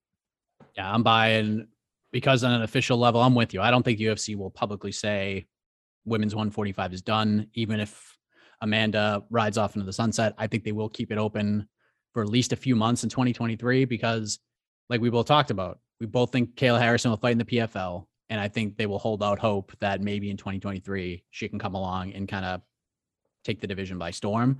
So I think at least while it just depends. Uh, Kayla Harrison's the big question here. So if she ends up with the PFL, yes. If she goes to Bellator and signs like a six fight deal with them, then there's a chance that we'll have 11 divisions by the end of the year. But we'll see. Kayla Harrison is obviously the big question to all of this, in my opinion. So yeah. Listen, they've, uh, they've hilariously had featherweight rankings, which is just Amanda Nunes's face and then nothing beneath her on their official, like on UFC.com rankings for like three years. So, or however long she's had the title. So they really don't care. they don't care if people think of it. Do we get two more questions, AK? One, all right, all right. Uh, buy or sell at least three current ranked UFC fighters will find new homes in MMA in 2022, whether it's with Bellator, PFL, One, Eagle FC, you name it. At least three currently ranked UFC fighters will officially sign with different promotions sometime this year. Ranked by the UFC, not ranked by the MMAfighting.com. Yeah, we'll go, we'll go with UFC rankings. rankings. Fine. Hold on. I just had the rankings up and let me bring them up. Uh, uh, for me, by the way, this is almost definitely a buy. Almost definitely a buy. Um, I, I, can't even think of specific names, but I just think there's so much turnover these days, and I think fighters are more aware of their options. That, yeah, and if we're talking like top 15, that's a lot. That's a wide range. Now, if you narrowed it down to top 10, I'd probably go sell. If we're going narrowed it down to top 10, but based on the uh, ranked, ranked yeah, yeah, you could see guys. I mean, uh, uh, Brett Johns. Some people remember Brett Johns last year was still ranked. I think he was ranked with the UFC when he left. Was around like 14, 15 and left. And like nobody noticed. Just nobody noticed that it happened. But he left the UFC on a win streak and uh and you know lost his first Bellator fight. But that was one guy who left. So there was a bunch that that it happened in 2022 with uh, excuse me in 2020 with quite a few names. Uh, and I could see it happening here. We do have some young up and comers now, a lot in the UFC rankings, filling out the, the bottom half. But no, is it three or more, or uh, is it three or more? Right? At least three. At least three? Yeah. Oh yeah. Yeah. yeah. I'll, I'll do. I'll do buy. I'm not super confident about it. I'll go buy. Yeah. In sync. Buy. Buy. Buy. Don't know who. Don't know where. Don't know how. But it's but it's nice. happening. Like just look at nice, the heavyweight. Just, nice. just look at the heavyweight division. There's probably like three heavyweights that'll move over. That'll move on to like a different promotion like Walt Harris or Jairzinho or somebody like that. Like I could see like one of those guys certainly going over. And yeah. Uh yeah, so I'll buy that. Uh last one, AK. This one I might have to read a couple of times, but I thought this is a very interesting question. By the time we do this show in 2023, the UFC will be without three or more of these names on their active roster. Francis Ngannou, Conor McGregor, Nate Diaz, Israel Adesanya, Dustin Poirier, Kamaru Usman. Whether it be due to free agency or retirement, by the time we do this show next year, at least three of these fighters will not be UFC fighters. Ngannou, McGregor, Diaz, Adesanya, Poirier, Usman. Sell. Diaz, sure. I think gone. McGregor, yeah, very likely. All right. By the time we do this next year, I I, I think he's going to. No, no, I think so. There you go. I'll give you two. I'll give you Diaz and McGregor. I mean, those are, I guess, the most obvious ones. But I'm not convinced about Ngannou, uh, Edison, yeah, uh, Usman, like retiring. I'm not gonna. Who are the other two? Who are the other teams that I left out? Poirier. Um, oh. No, Masvidal sticking around. What was the other one? That was Ngannou, McGregor, Diaz, Adesanya, Poirier, Usman. Is it six names? Six of them. Oh, okay, okay, yeah, yeah. So, uh, so I'm going less than half. So I'm going. You can you can sell me on Diaz McGregor. I'm, but I'm going conservative with this pick, and I'm I'm I'm uh, I'm selling. I think they're. Uh, I think the other four stick around. Let me look at the. Okay, Ngannou, McGregor, Diaz, Adesanya, Poirier, Usman. I think Diaz will certainly be gone. McGregor, I think, will still be around because of all reports, even our own Ariel Helwani. McGregor's got two fights left in his deal. I think he's going to fight once in November. So I think he'll still be there. The most interesting name of this bunch is Israel Adesanya because he doesn't have a lot of fights left in his deal. He's definitely rifting a bit with the UFC with the way they announced this Whitaker fight for February Yeah. 12th, which by all accounts, Adesanya has not put pen to paper yet. I don't think we no one's followed this fight more than we have. We've told you all of this that Whitaker signed for this fight like probably a month and a half ago. It's probably going to happen. I think Adesanya is just pissed off and he's trying to send a message to the UFC. I think the fight will happen. I don't think it's in any jeopardy of not happening. Mhm. Adesanya is very interesting. I think he's the most interesting. And Poirier and Usman are interesting in their own right because they've both publicly talked about their MMA careers winding down at some point. Both of them have made really good money, Poirier especially. So I would basically need, hmm, like one of these guys.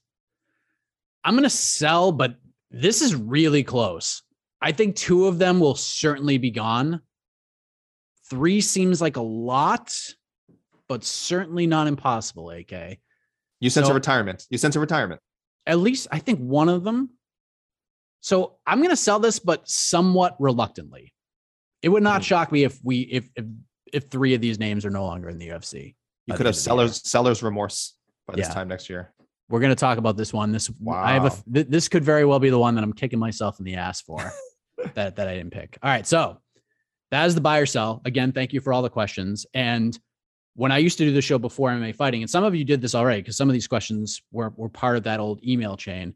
People started submitting these questions throughout the year. So if there's like certain things that come up and you have thoughts, just send them out and we'll just compile them throughout the year. We had some people like April, May of last year, people were sending some of these in. So just keep that in mind. You can send these in at any time. When you need mealtime inspiration, it's worth shopping Kroger, where you'll find over 30,000 mouthwatering choices that excite your inner foodie. And no matter what tasty choice you make, you'll enjoy our everyday low prices, plus extra ways to save, like digital coupons worth over $600 each week. You can also save up to $1 off per gallon at the pump with fuel points. More savings and more inspiring flavors make shopping Kroger worth it every time. Kroger, fresh for everyone. Fuel restrictions apply. So let's go to our predictions for UFC champions by the end of the year. We will start with the ladies because ladies first, AK. That's the way the cookie crumbles. We will start with the UFC women's strawweight champion of the world. Who will it be? Okay, uh, I'll say this. This is going to start a trend. Uh, you'll it'll, it'll be noticeable as we as we go along. So I'm sticking with Rose. I'm sticking with Rose. I think we get the Esparza fight at some point, which I would pick. Uh, which is a very a, a tough matchup. Don't get me wrong, tough stylistic matchup. But I think Namajunas has come far enough that she should win that. She should win the rematch. Uh, not not like a blowout. Um, I just think that they're at this stage of their career, she's the better fighter. So Namajunas to retain, probably defend against someone else. I just don't. Excuse me, I just don't know if anyone at strawweight right now uh, do I see as a super, super like dangerous threat to her? Um, like maybe maybe uh, uh, Lemos, you know, maybe Lemos gets that title shot this year. Uh, I just don't know if I would pick her to beat Rose right now. So I'm thinking a couple title defenses for Rose, and she is still the champion by the end of the year. Uh, I will pick a new champion. Uh, and she will also be because I forgot we, we usually do male and female fighter of the year predictions. Not that like we ever really know the answer to that question, but uh, I'm picking a new champion, and I'm also picking this woman to be the female fighter of the year in 2022. Marina Rodriguez I knew you would. I knew it. Will be the women's strawweight champion at the end of the year. I think she's going to beat Yan Xiaonan. I think she'll beat her convincingly, and I think she will not be denied. And I think her style and I think her improvements will lead to UFC gold. So congratulations, Marina Rodriguez. Hopefully, this is not a a curse of some kind. um, yeah. So that's my pick. Uh, women's women. So right now, women's flyweight seems somewhat easy. We got Valentina Shevchenko. We got some interesting challengers coming up over the next year or two. We we mentioned a lot of them, a lot of the rookie of the year nominees. We got Taila Santos getting ready to, to make some moves. Will Valentina Shevchenko still be the champion at the end of the year? Yeah, barring a vacancy. Uh, like I said, I think I assume she's the name we're going to mention as possibly wanting to fight for another title, but uh, I, I, don't think the UFC would strip her of the flyweight title right away. Uh, I think, like Amanda Nunes, should she win a second title, they would give her the, you know, at least luxury of defending both of them a couple of times, uh, at least a couple of times. I mean, uh, technically, they never asked Nunes to uh, to not defend both, so I should, I think Shevchenko could do the same. So yeah, she unless unless she's forced to retires for whatever reason or is forced to vacate, there's just no one at flyweight yet. Uh, but someday, who knows? Casey O'Neill and Manon Fiorot and Erin Blanchfield and you know could be in the title picture, but just not, not yet. You're bantamweight champion too? Uh, no, actually. Okay, she's my bantamweight champion. So I have Shevchenko, okay. flyweight, and bantamweight champion. Okay. Who's your bantamweight champion? I think Nunes gets it back. I, okay. I'm I'm not on the Pena has Nunes's um number bandwagon. I, I, I understand that that uh, that the way Pena beat Nunes was not novel. That is how Nunes has lost before. So it was not a fluke. It was Pena implementing the game plan that has had success against Amanda Nunes in the past. So, but I I, I do think uh, if you just watch the fight, I think Amanda I think uh, Amanda Nunes did not fight her best fight um, with respect to Pena, and Pena did fight her best fight, so she more than deserved to be the champion. I mean, she she she she beat the best. You you you caught her. Uh, I think she made uh, Amanda Nunes not fight her best fight. So I should say I should say that I'm sorry that uh, that uh, Pena took her out of her comfort zone and made her fight the fight she wanted to, and that's why Pena is the champion now.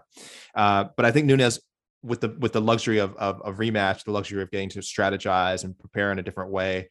Uh, I I'm a, I'm a, I'm a, I'm you know one of the people who thinks she is the greatest women's fighter we've seen. This is the big test. This is a big test. How do you rebound from that loss at this stage of your career where you've won everything?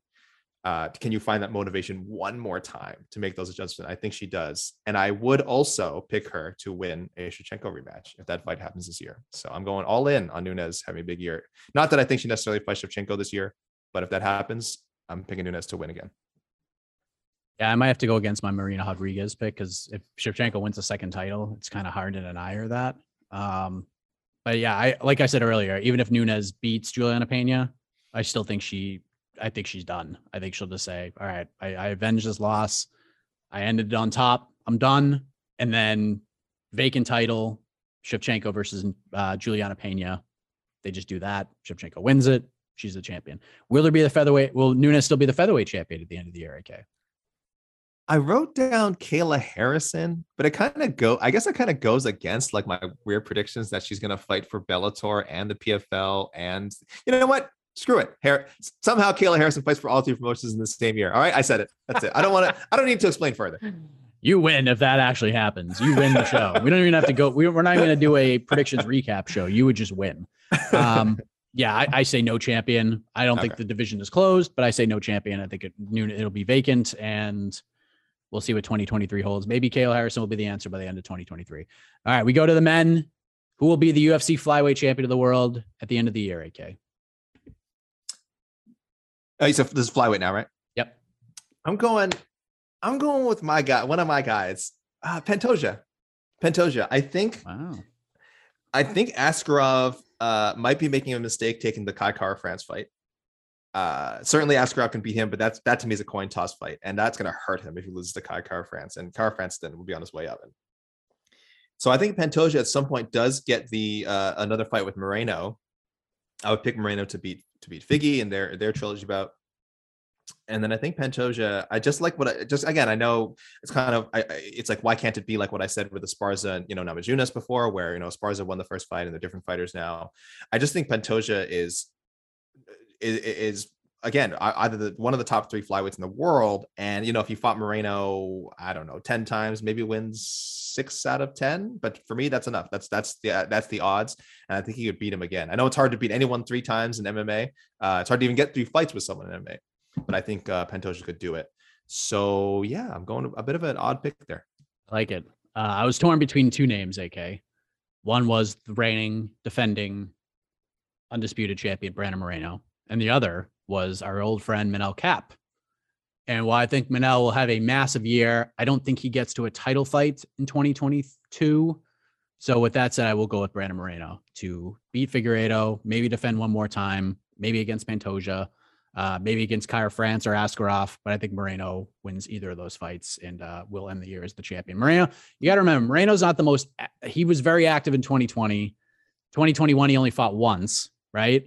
So yeah, I, I, he might fight twice. And if Figueiredo beats him, they're going to fight again. There'll be another fight.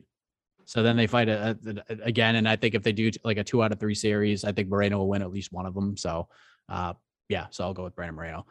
Bantamweight. This is your division, AK. You've been singing the praise of the bantamweight more than anybody. And this is very interesting. We're going to have March 5th. Finally, we get to answer some questions at the top of the division. Aljamain Sterling versus Piotr Yan, a unification bout. And a lot of worthy challengers right behind him. So who will be the champion at the end of the year? Will it be Aljamain Sterling? Will it be Petr Yan? Will it be somebody else? It will be Petr Yan. I have a, I have a lot of confidence in this guy as someone who could have a dominant, dominant championship reign. Uh, could become the greatest of all time at 135 pounds. I say this as someone who picked Sterling to beat him, by the way, in the first fight. So hey, when I when I'm proven wrong, it leaves a big impact on me. And this guy, you know, whatever he gives up a round or two early in his fights. When he once he gets those lasers going, he just I just can't see him losing to so many of these people. I mean, there's a lot of great uh, challengers coming up, and Merab Dvalishvili, of course, um, uh, Ricky Simón, of course, O'Malley somewhere down the road. Uh, and that's again, there's this whole cluster of guys who are just like starting to have their run at 130. TJ Dillashaw. I mean, there's a fight with TJ Dillashaw ahead, and and uh, that's another guy who I still think has the skills to become a world champion. So, um, but I think he's to going to put together a great run. Again, this is the second part of sort of my theme I'm talking about, as I did with uh, Rose, where I think where we're back in this. I want to believe back in this age where people stay in their division, string together three, four, five straight title defenses, and we're talking about and become these champions that we're talking still talking about 15, you know, years from now. 2021 was a year of feel good stories and new champions and it just it warmed your heart to hear and see some of these names and see some of these fighters come through on the other side and become champions. And while Piotr Yan is a terrific, terrific fighter, and I think he will beat Aljamain Sterling, and I think he will be a champion and maybe even have a title defense. My pick is going to be the guy that not only will end the year as the Bantamweight champion, not only will end the year as the male fighter of the year, AK, but will also take 2021 by himself and be like, you want a feel good story? I'm the feel good story of the decade. The man's name is Jose Aldo. Jose Aldo will be the UFC Bantamweight champion at the end of 2022. He will defeat Piotr Yan to become the champion in December of 2022. He will defeat him. Five rounds, unanimous decision, he will get it done. He's learned his lessons from the first fight. He will come through with an, just an incredible game plan. Jose Aldo will go at least 2 and 0 and end the year as the champion and will be the fighter of the year and it'll be undeniable because it will be the feel good story of all feel good stories, AK. Oh my goodness. God bless us everyone. God blesses everyone this coming December. Wow. Uh, featherweight is also very interesting because March 5th, we get the trilogy fight between Alexander Volkanovski and Max Holloway. I love the fight. I could watch those guys fight a 100 times. We also have some interesting up and comers, some youngsters. We got a guy like Giga Chikadze, who, if he beats Calvin Kattar on Saturday, could be very well next in line. There's some very yeah. interesting names that could fight for this title. And of course, there's the Cejudo factor. If if Volkanovski wins, that's the biggest fight you could probably make outside of Max Holloway at this point. So we got some interesting names. Will it be your guy Volkanovski ending the year the same way he begins it? Yes, and this is even if he loses, because uh, I think we talked about this on BTL. I think it would be only fair if he lost uh, to give him his rematch. If he, if he, if he, you know, he'd technically still be up two one on Holloway. He gave him an immediate rematch the first time. He would have given him an, an immediate rematch the second time if they hadn't already fought twice. So Uh, I think it would be only fair. Now, does the UFC think that's fair? I don't know. I I, I feel like they've never quite fully gotten behind Volkanovski, which, which again is crazy because again you had a great fight. Uh, he dominated Mac, not dominated, but w- won a clear decision the first fight with Holloway. Uh, won a close, very exciting fight. The second fight, you know, some people disagree. Some people lean Holloway. That's fine. Won one of the fights of the year against uh, Brian Ortega. Just an insane fight. So I hope that uh, that his standing with the company would be uh, quite a bit higher, but uh, high enough anyway to get a, a fourth fight with Holloway. Should Holloway beat him, and then I think I'd pick him to win that fourth fight. So uh, I think no matter what he retains, even if he's just only fights uh, uh, Max Holloway twice this year.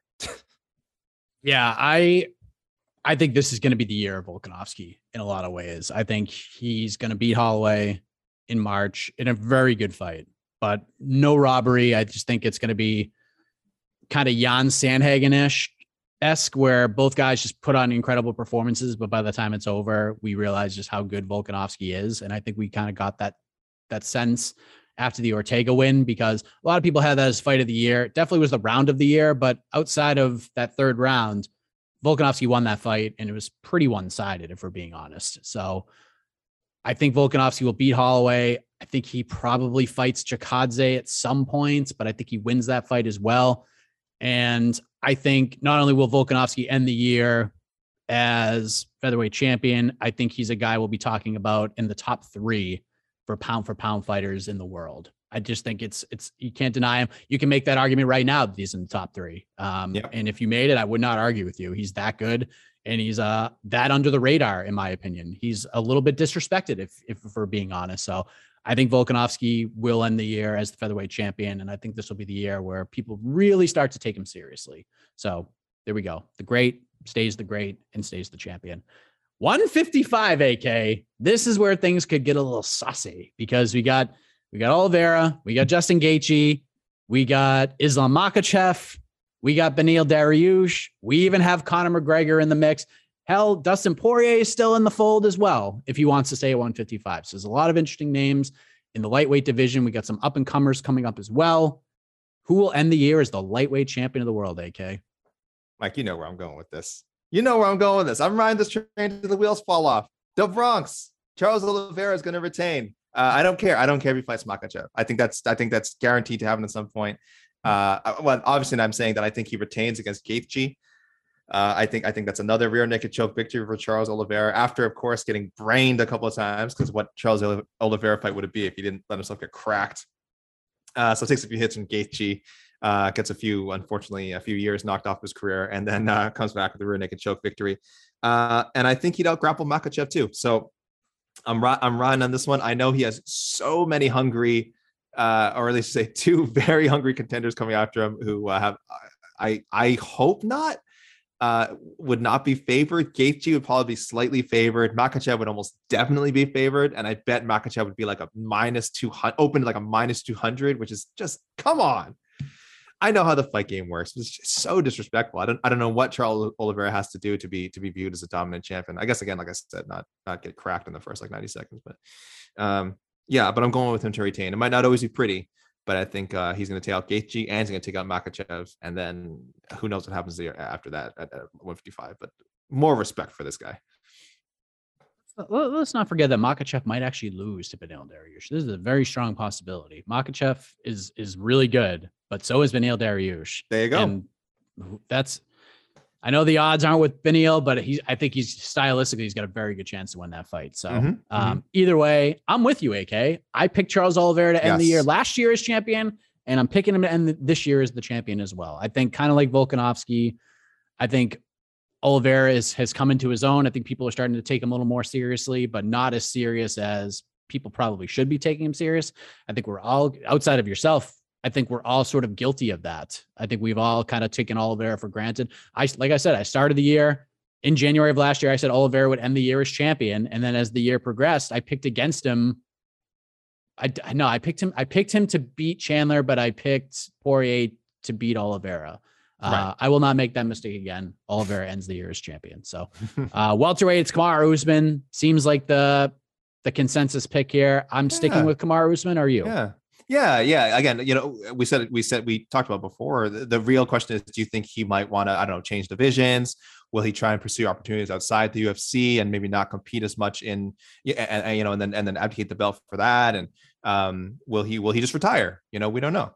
Uh, but I don't think so. I think there's enough reasons for him to stick around. There's just a lot of really good matchups waiting for uh, Leon Edwards. I still think that has to happen at some point. Uh, Luque would be a great fight. I think Belal Muhammad is making a very strong case for a title shot. So, uh, and uh, and don't rule out Gilbert Burns somehow fighting his way to another shot. I know that's not really something people are thinking about, but he looked good against you know Woodley in the uh, Woodley, excuse me. He looked good against Usman in the first round and and he just and then he got taken out. That's what made that fight so compelling, right? As he was such a great challenger, he looked like a great challenger, and Usman finished him. So his how good he is was part of what made Usman's year so great. His uh, his 2021 Fighter of the Year campaign so so outstanding. So um yeah, a lot of great challenges for him. I I I know there's other. He's probably thinking about mm, how can he make the most money, and do I want to do some of these rematches? But uh, he has no shortage of uh, contenders. So yeah, stick around. Maybe get another three title defenses. Maybe pick up another Fight of the Year award. I don't know. Um, but he will be the champion though. I agree. I think Usman will be the champion. I think, and we talked about like a certain number of fighters, will they go up and challenge for a second title? And the other name I was thinking of was Kamaru Usman because the man I believe will be the middleweight champion by the end of the year is Robert Whitaker. I think Robert Whitaker will win the rematch. Uh, I don't know when a third fight will happen between those two guys. I think the relationship between Adesanya and the UFC will not get better I think it will at some point, but I think it's going to take a while to get there. And I could see Usman going up and fighting Whitaker at some point, maybe wow. October, November. So I think Whitaker's going to win. Uh, I picked him last year. They just didn't get the chance to fight each other. So I'd be kind of crazy if I didn't pick Whitaker again, considering they didn't fight. And Whitaker's looked really good. And if there's one guy 185, in my opinion, that can beat Israel Adesanya, it's this sort of 2.0 version of Robert Whitaker that we've been seeing. The guy who fought Kelvin Gastelum, the guy who fought Darren Till, um, the guy who beat Jared Cannonier in a crazy fight. The guy has faced the adversity. He's been in some tough fights and he's found ways to win and he's found ways to to win dominantly when he needs to. So give me Robert Whitaker to get it done and end the year as the middleweight champion, AK. I love the respect you're showing to the Reaper. I should I shouldn't consider it a foregone conclusion that he's going to lose the rematch because yeah, Robert Whitaker is a great fighter, and I think you're right. I think Usman would be crazy if that scenario unfolded to not go up and challenge Whitaker because Whitaker is essentially a uh, a normal size like human like you know welterweight. Like he, he's a welterweight he's not a he's not a big 185er uh i don't think he cuts he his walk around is probably like 190 195 and that's like out of shape that's like out of camp whitaker. In camp he's probably 190 i don't think he cuts like anything um, so Usman going in there, Usman would probably be bigger than him, frankly, uh, if they if they fought at 185, which is which is kind of crazy. So um, yeah, and and that scenario that's definitely a fun scenario to see play out. Uh, but yeah, I, am sticking with status quo here. My answers are so much more boring, Mike. I, I apologize to the uh, to the listeners, but combat sports is boring when you think about it. Right? Like, what's exciting about combat sports? Like people punching each other, hitting each other with flying kicks, spinning elbows, like breaking each other's arms. Like that's you know, snooze. Am I right? Like it's not exciting. So I'm sorry, guys. I give boring answers for boring, uh, boring uh, business.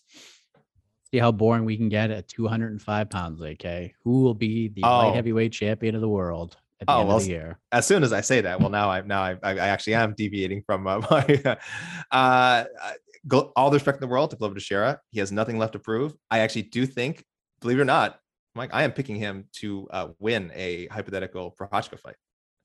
I think I, I think he'll get the fight to the ground, and I think his ground game will be too much for the for the Czech superstar. Uh, but I'm not picking him to beat Magomed Ankalaev. I think Magomed Ankalaev has the style to counter uh, Glover Teixeira, and I think we will see him uh, march his way to the uh, top of the light heavyweight rankings by the end of the year, which is funny because I think he's still kind of only like a guy that hardcores are really recognizing. I don't know if the UFC has done a great job of promoting Ankalaev, considering he's won six oh seven straight fights. So uh, they might want to get in that train soon because I do think he'll be the champion uh, heading into 2023. So I've kind of two choices here. It's either going to be no champion or it's mm. going to be Glover Teixeira. I'm mm. with you. Hmm. I've oh. I've been. I've been on record many times and I will stay on record. Glover Teixeira will submit Jiri Prochazka. Okay. He will retain the title. Then he will fight probably Alexander Rakic. Okay. And he will win that fight as well. And then he will be done. So he will retire as champion. Um, or maybe not. I don't know. But it, it'll either be he will either retire as champion and there will be no champion, or he will be the champion at the end of the year. So Glover Teixeira will be the answer. Yep, Glover Teixeira will be the answer. New England boys. You New England boys always sticking together. Yeah, I, I think he beats Jiri, and then I think he beats Rakic too. I just think he'll, he'll be able to get any of these guys to the ground. If he does, he'll win. It's just it's just the way that the cook the cookie crumbles right now. Heavyweight, I've already given my answer. Jon Jones will be the heavyweight champion at the end of the year. Your thoughts? Ngannou. Ngannou. And I say that, I say that even with the possibility of a Jon Jones fight. I think I think at heavyweight, um, and with Jones, don't get me wrong, I think doing all the right things with in the gym, training and preparing, changing his body and all that. I think I'm sure he's preparing himself as best he can. I think being out of action this long just cannot be good for him. Um, I am a believer in ring rust or cage rust, whatever you call it, especially when you look at the lifestyle Jones has been leading, you know, and again, he just doesn't seem like the guy. I, I get it when he's in the gym, he's probably a different beast. He's probably the most focused, like hardest working guy in the gym. But I just don't know if you can separate that with sort of this chaos that's happening in his personal life. Um, because I say the same thing about Conor McGregor too. I bet Conor McGregor in the gym is like amazing. I bet if you watch him work out, you're like, oh, this guy's still this guy could still be the lightweight champion. You know, he could win the welterweight title, whatever. But all this other stuff, all these distractions, it, it's it's really hard to ignore them. At least once you reach a certain age. I think Jon Jones is what 33 now, right? 33 and 34, excuse me, turned 34 in July. And a lot of those years are spent in the UFC. These are these are UFC MMA competitive years. So he's got so much mileage, uh, mentally, physically. I don't think you can take this much time off and just step in against an Ngannou or even a Ciryl Gane and and just wipe them out like that. That's a, that's a t- I think that's a tough task, and I don't think we've seen the best Jon Jones for a long time, and I don't know necessarily think we're going to see that at uh, in, a, in a, his first heavyweight fight.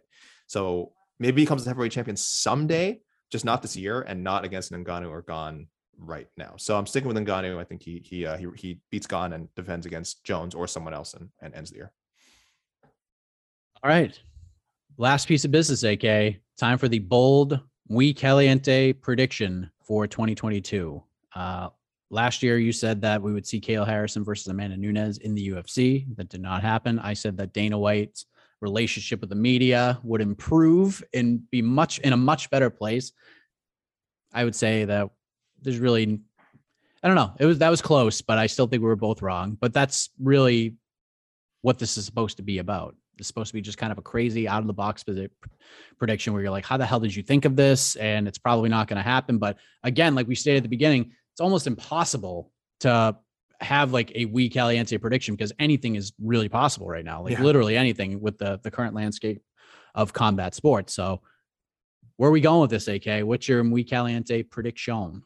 Well, I'm lucky. I kind of had two shots of this, right? Because in between the links, I got to give a prediction for for one of the one of the questions between the links. Where, where and I think this was a fun one. I said I said uh uh Kayla Harrison finds oh sorry excuse me the, the that Bellator and the PFL find a way to co-promote probably revolving around a Kayla Harrison bout either before the season begins or uh, or if they move this if they can adjust the schedule so it's not like does you know doesn't end in, in December have her win the tournament and then face someone you know that and then have her face someone in Bellator I think that'd be so cool. So I think co-promotion would be my bold prediction uh in a broader sense. Talking about the UFC so this is my bold prediction for Otno I don't know how bold this is but we talked about this guy earlier and I feel like I feel like it's worth saying I think so this is one of the reasons why another reason I have Usman any of the years champion and we were talking about Chimaev earlier. Uh, this and why I don't think Chimaev will jump over anybody to get a title shot because I think Chimaev will lose a fight, not against Kamaru Usman. I think he will face a tough. He will face a tough opponent, and it will surprise people. It'll be it'll be some. Maybe it's a, like I said. Maybe it's a Belal Muhammad. I've disrespected Belal Muhammad a lot. I've picked against him many times. I think I'm underestimating just how good and tough and well-rounded he is. And I know Khamzat has made a habit of crushing tough guys. Uh, maybe Belal's next, but I certainly wouldn't rule out Belal beating him. Vicente Luque. There's just guys ahead of Chimaev. If they if they went, you know, if they decided to like match up whatever, you know, two high risers, Brady and Chimaev, I wouldn't pick Chimaev to like destroy Brady. I think Brady is so good. So I don't know what they do with Chimaev next but I have a feeling he doesn't get the title shot at Usman, uh, not because Usman, you know, kind of uh, quote unquote ducks him, because he's going to lose a non-title fight first. Yes, Bren, we're kind of on the same page with this one. No. Uh, but I went a little more out. I, I went a little more outside the box oh. just in case this is going to happen. oh my and goodness. I was prepared for this. So you always are. You're always prepared. I I'm with you, but I can this can be interpreted in multiple different ways. So my bold prediction for 2022 is that Anderson Silva will win more boxing matches than Khamzat Chimaev wins UFC fights in 2022. Oh, I like that. I like. Are you predicting like three matches? Like he boxes three, or or only twice? If he boxes twice, he will still win more boxing matches than Chimaev wins UFC fights in Oh my goodness. So either this could go a number of different ways. Mhm, mhm. Maybe Silva just box Silva boxes twice and wins.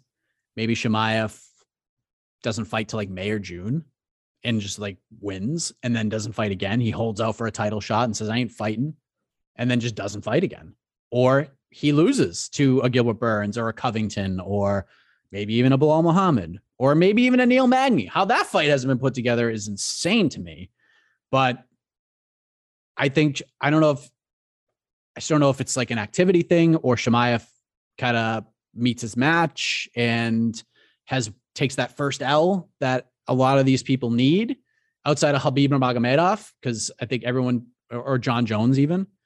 So yeah, I think I think Anderson Silva will win more boxing matches than Khamzat Chimaev wins UFC fights in 2022. How to interpret that however you want. Maybe he fights Usman his second fight and loses. Who knows? But I, at the end of the year, Silva at least two, Chimaev one or less. I like that. I, I hope Anderson Silva just goes like four and zero in boxing and, uh, and, and and and just makes your prediction like super easy. Like like by like by like August, he's already fought three times. It's three and zero. And it's like, oh, this prediction's in the bank. Like this. Yes. And he books a fight for like New Year's Eve or something, and like Rizin. It's like, oh yeah, this is great. This is perfect. So that's that's I what like I'm that. going. That's I our like bold that. predictions for the year. Uh, buy sells in the books, champions in the books. Let us know what you think uh, in the comments section. Hit us up. Let us know whoever because next week, no more wasting time. AK, no more trying to fill gaps and fill spots. The UFC is back in action this Saturday. UFC Vegas 46, 46. Yes, Yes. this is Correct. 46. First card of the year, headlined by Calvin Kattar versus Giga Chikadze. That is a fun one at 145, a must win for both guys for different reasons. Uh, we have Katlyn Chookagian, Jennifer Maia, Michelle Pajeda versus, by the time we're recording this, opponent TBD, because Muslim Salikhov is out of that fight, as Yes. uh, our own Guilherme Cruz uh, has reported. Brandon Royval versus Rogerio Bontorin. I don't think I've been, I, I think that might be the most fascinating fight in my eyes only because the interview I did with Brandon Royval, who's trying to like calm himself. And I just don't know, like the f- battle within himself to fight calmly is so interesting to me because he's so full of chaos. Uh, Chase Sherman, Jake Collier, uh, Anderson, Brito versus Bill Algeo. That's fun. Jamie Pickett, Joseph Holmes, uh, Ramiz, uh. Brahmajov? I, I can Uh, never get that. I, believe. I believe it's I believe it's Bra- Brahimai. I yes, Yeah. I suck. Sorry. Uh, versus Court McGee, TJ Brown, Gabriel Benitez, Dakota Bush versus uh, Vlashislav Borishev. You almost wanted to say Dakota's nickname there, didn't you? We're not going to say it. You We're almost wanted to it. say it. I, Uh, I saw you pause. I saw you pause for a second. Vanessa Demopoulos versus Silvania Gomez Juarez. And our old friend Brian Boom Kelleher back Wow. inside the octagon, taking on Said Yakub Hakramanov, who will be a have to- guest on uh, We Got Next next week, Damn, uh, a tough discussing that fight and, and some other cool stuff going on and the harrowing journey that you spoke with him about and how life has changed since the big win. And so, not the deepest card of all time, but uh, still some good fights, AK. I like it. That's a good card to start the year. That's good. Yeah. I see people complain. I think Chookagian Maia looks like it's poised to be the co-main, and I get it. It's not. I look. That's not. I don't think on paper that's a super exciting fight, but at least it's two top ten ranked flyweights. All right, come on. You know we can't. We can't have it uh, uh, like all. We can't have everything all the time, right? You know we complain about them. Uh, uh you know putting the fighters who are ranked, you know, too top low in the cards. five, top five Yeah. ranked flyweights. Right. So we can look, we, we complain sometimes like, oh, why are why are ranked fighters on the prelims or whatever. So this time, look, they put two ranked fighters. I know, not known for super exciting fights, but rankings, if you think they matter, the UFC's rankings or our rankings or anybody's rankings, I think they deserve the co-main event spot. So you won't if it's a bad fight, I mean, you won't hear it from me on Saturday. I certainly won't like you know twist things and say it's it's amazing if it's not, but I think Chookagian and Maia, good for them. They deserve a, high profile spot on a, on a UFC uh, fight night. for them. 125 will be very interesting this year, as uh, will be this entire year. I think, like heading into an actual calendar year for the UFC, this might be the most interesting with all the unanswered questions, the possible looming free agents, the squabbles, if you will, with some of their top names. This will be a very interesting year. I know 2016 will go down as the most newsworthy year. 2021 is a close second in terms of storylines and things that transpired, but heading into a new year, this might be the most interesting for the UFC and even for Bellator and even for the PFL with so many unanswered questions there. But back to some matchmaking next week on the show. And we are very excited about that. So for AK, I am Mike Heck. Thank you for watching or listening to the program. And always remember, don't take this stuff too seriously. MMA is supposed to be fun, and we will have more fun. First time matchmaking in 2022 right here next week on On to the Next One, the podcast. You're listening to the Vox Media Podcast Network. The NBA playoffs are heating up, and so is the action at DraftKings Sportsbook, an official sports betting partner of the NBA. DraftKings brings you same game parlays, live betting, odds boosts, and so much more. You can download the DraftKings Sportsbook app now and use code VOXMMA. That's code VOXMMA for new customers to get 150 in bonus bets when you bet just 5 bucks. Only on DraftKings. The crown is yours. Gambling problem? Call 1 800 Gambler. Or in West Virginia, visit 1 800 Gambler.net. In New York, call 877 8 HOPE NY or text HOPE NY 467 369. In Connecticut, help is available for problem gambling. Call 888 789 7777 or visit ccpg.org. Please play responsibly. On behalf of Boot Hill Casino and Resort in Kansas, 21 and over. Age varies by jurisdiction. Void in Ontario. Bonus bets expire 168 hours after issuance. See dkng.co slash bball for eligibility and deposit restrictions, terms, and responsible gaming resources.